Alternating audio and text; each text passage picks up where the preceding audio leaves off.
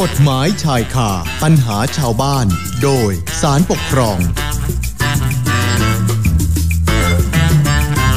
เอาละค่ะเข้าสู่ช่วงเวลากฎหมายชายคาปัญหาชาวบ้าน โดยสารปกครองกันต่อนะคะ คุณผู้ฟังคะอีกประมาณ 2 เดือนกว่าๆ ก็จะถึงเทศกาลปีใหม่กันแล้วนะคะ หลายท่านพอปีใหม่เนี่ยอาจจะนึกถึงการไปเฉลิมฉลองตามสถานบันเทิงต่างๆ ถ้าถามดิฉันเนี่ยย้อนนึกไปถึงเหตุการณ์โศกนาฏกรรมที่เกิดในสถานบันเทิงแห่งหนึ่ง ในช่วงปีใหม่นะจริงๆมันก็10กว่าปีก่อนนะนะคะ แต่ก็ยังจำเหตุการณ์ได้นะคะ ซึ่งทำให้มีผู้เสียชีวิต มีผู้ได้รับบาดเจ็บหลายรายเลยนะคะ อันนี้ก็เป็นผลมาจากการดัดแปลงอาคารให้เป็นสถานบันเทิงแบบ ไม่ถูกต้องตามกฎหมายอะค่ะ ซึ่งรายละเอียดต่างๆ จะเป็นยังไง แล้วเหตุใด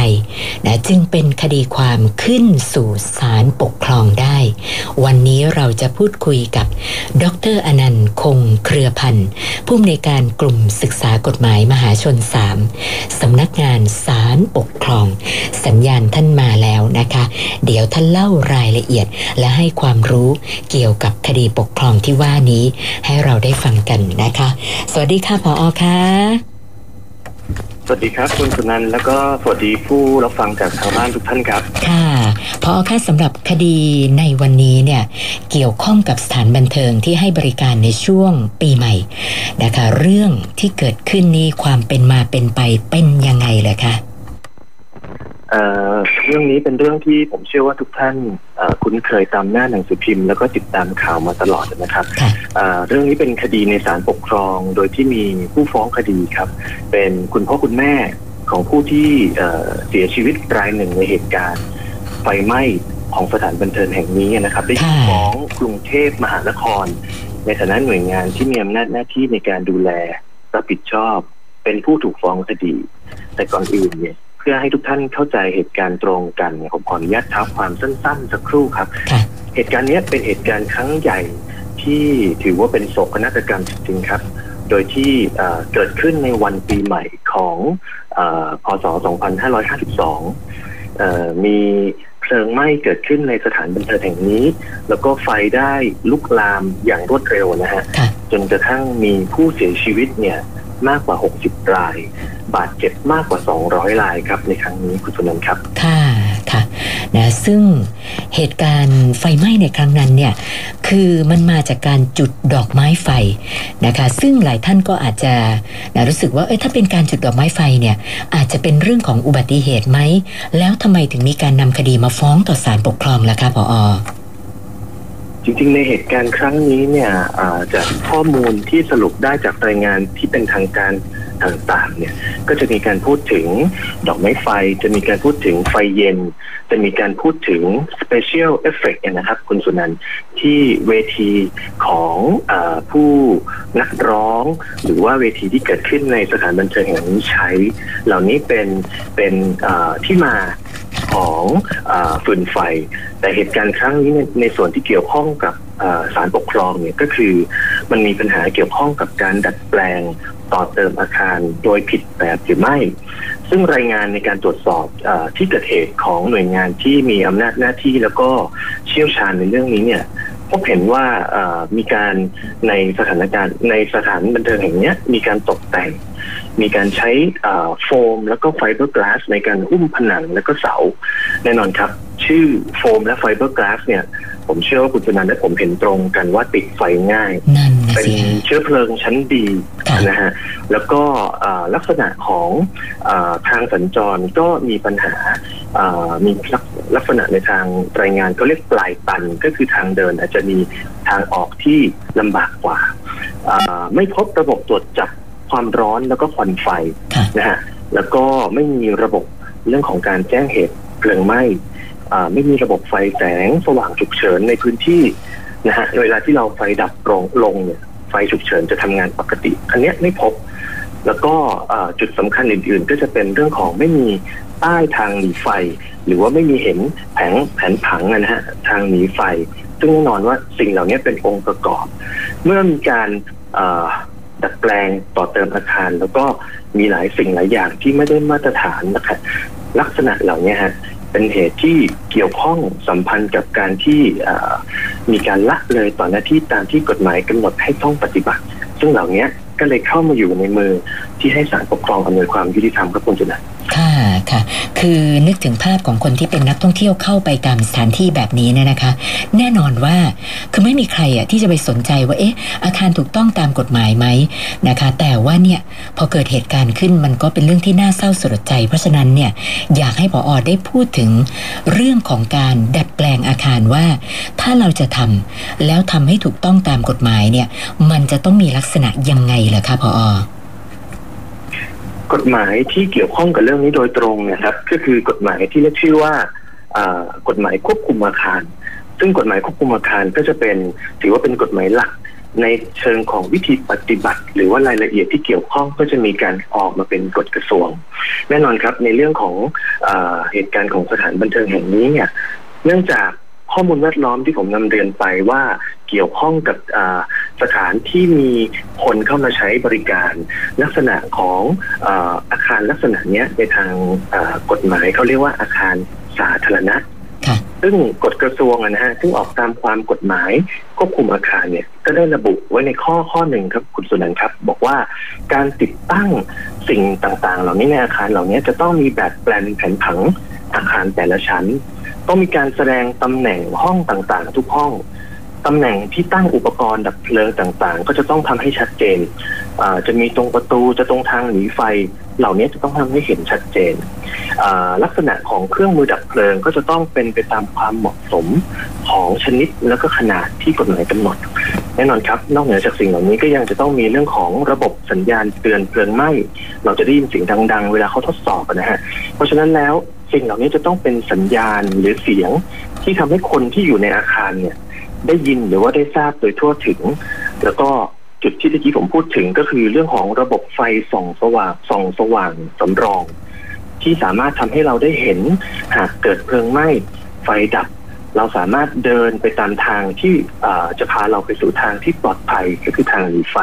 เหล่านี้จะต้องปรากฏให้ชัดเจน และจะต้องปรากฏทุกจุดตามที่กฎหมายกำหนดเลยครับ ค่ะ แต่ว่าคือทางอาคารเนี่ยก็น่าจะไม่ได้ทำตามระเบียบหรือเปล่าคะถึงได้เกิดเหตุการณ์น่าเศร้าสลดแบบนั้นขึ้นนะคะผลการตรวจสอบของของหน่วยงานที่ชำนาญงานด้านนี้นะครับ ของรัฐเนี่ย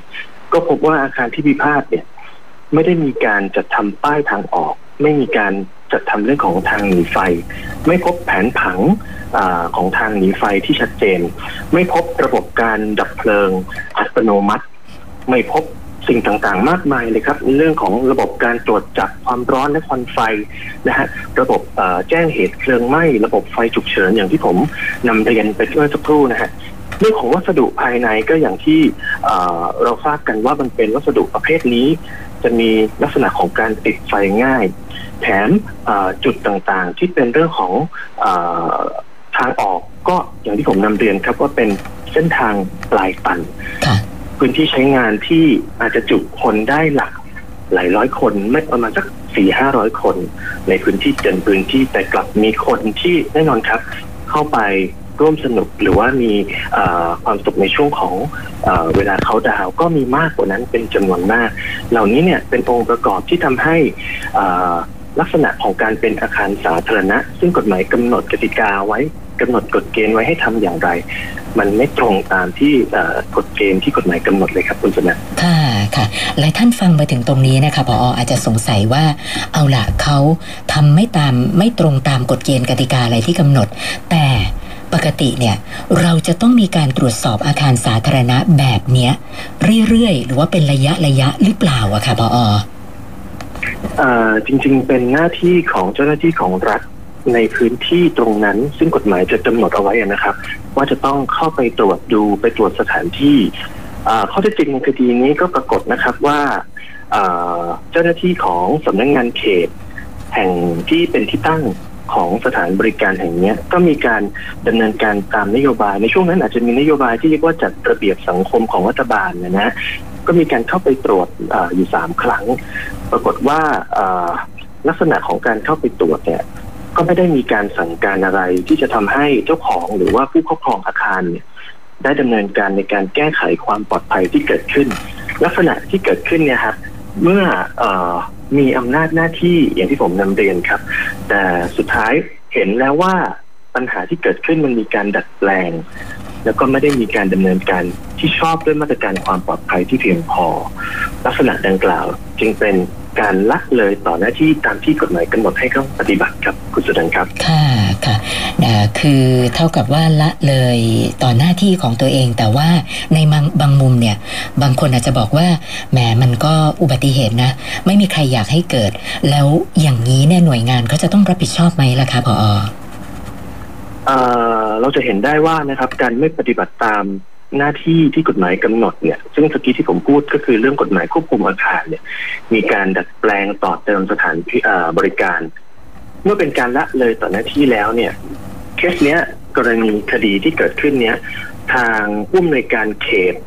พื้นที่ในกรุงเทพมหานครเขตนี้เนี่ยเป็นคนดูแล เพราะฉะนั้นแล้วถ้าหาก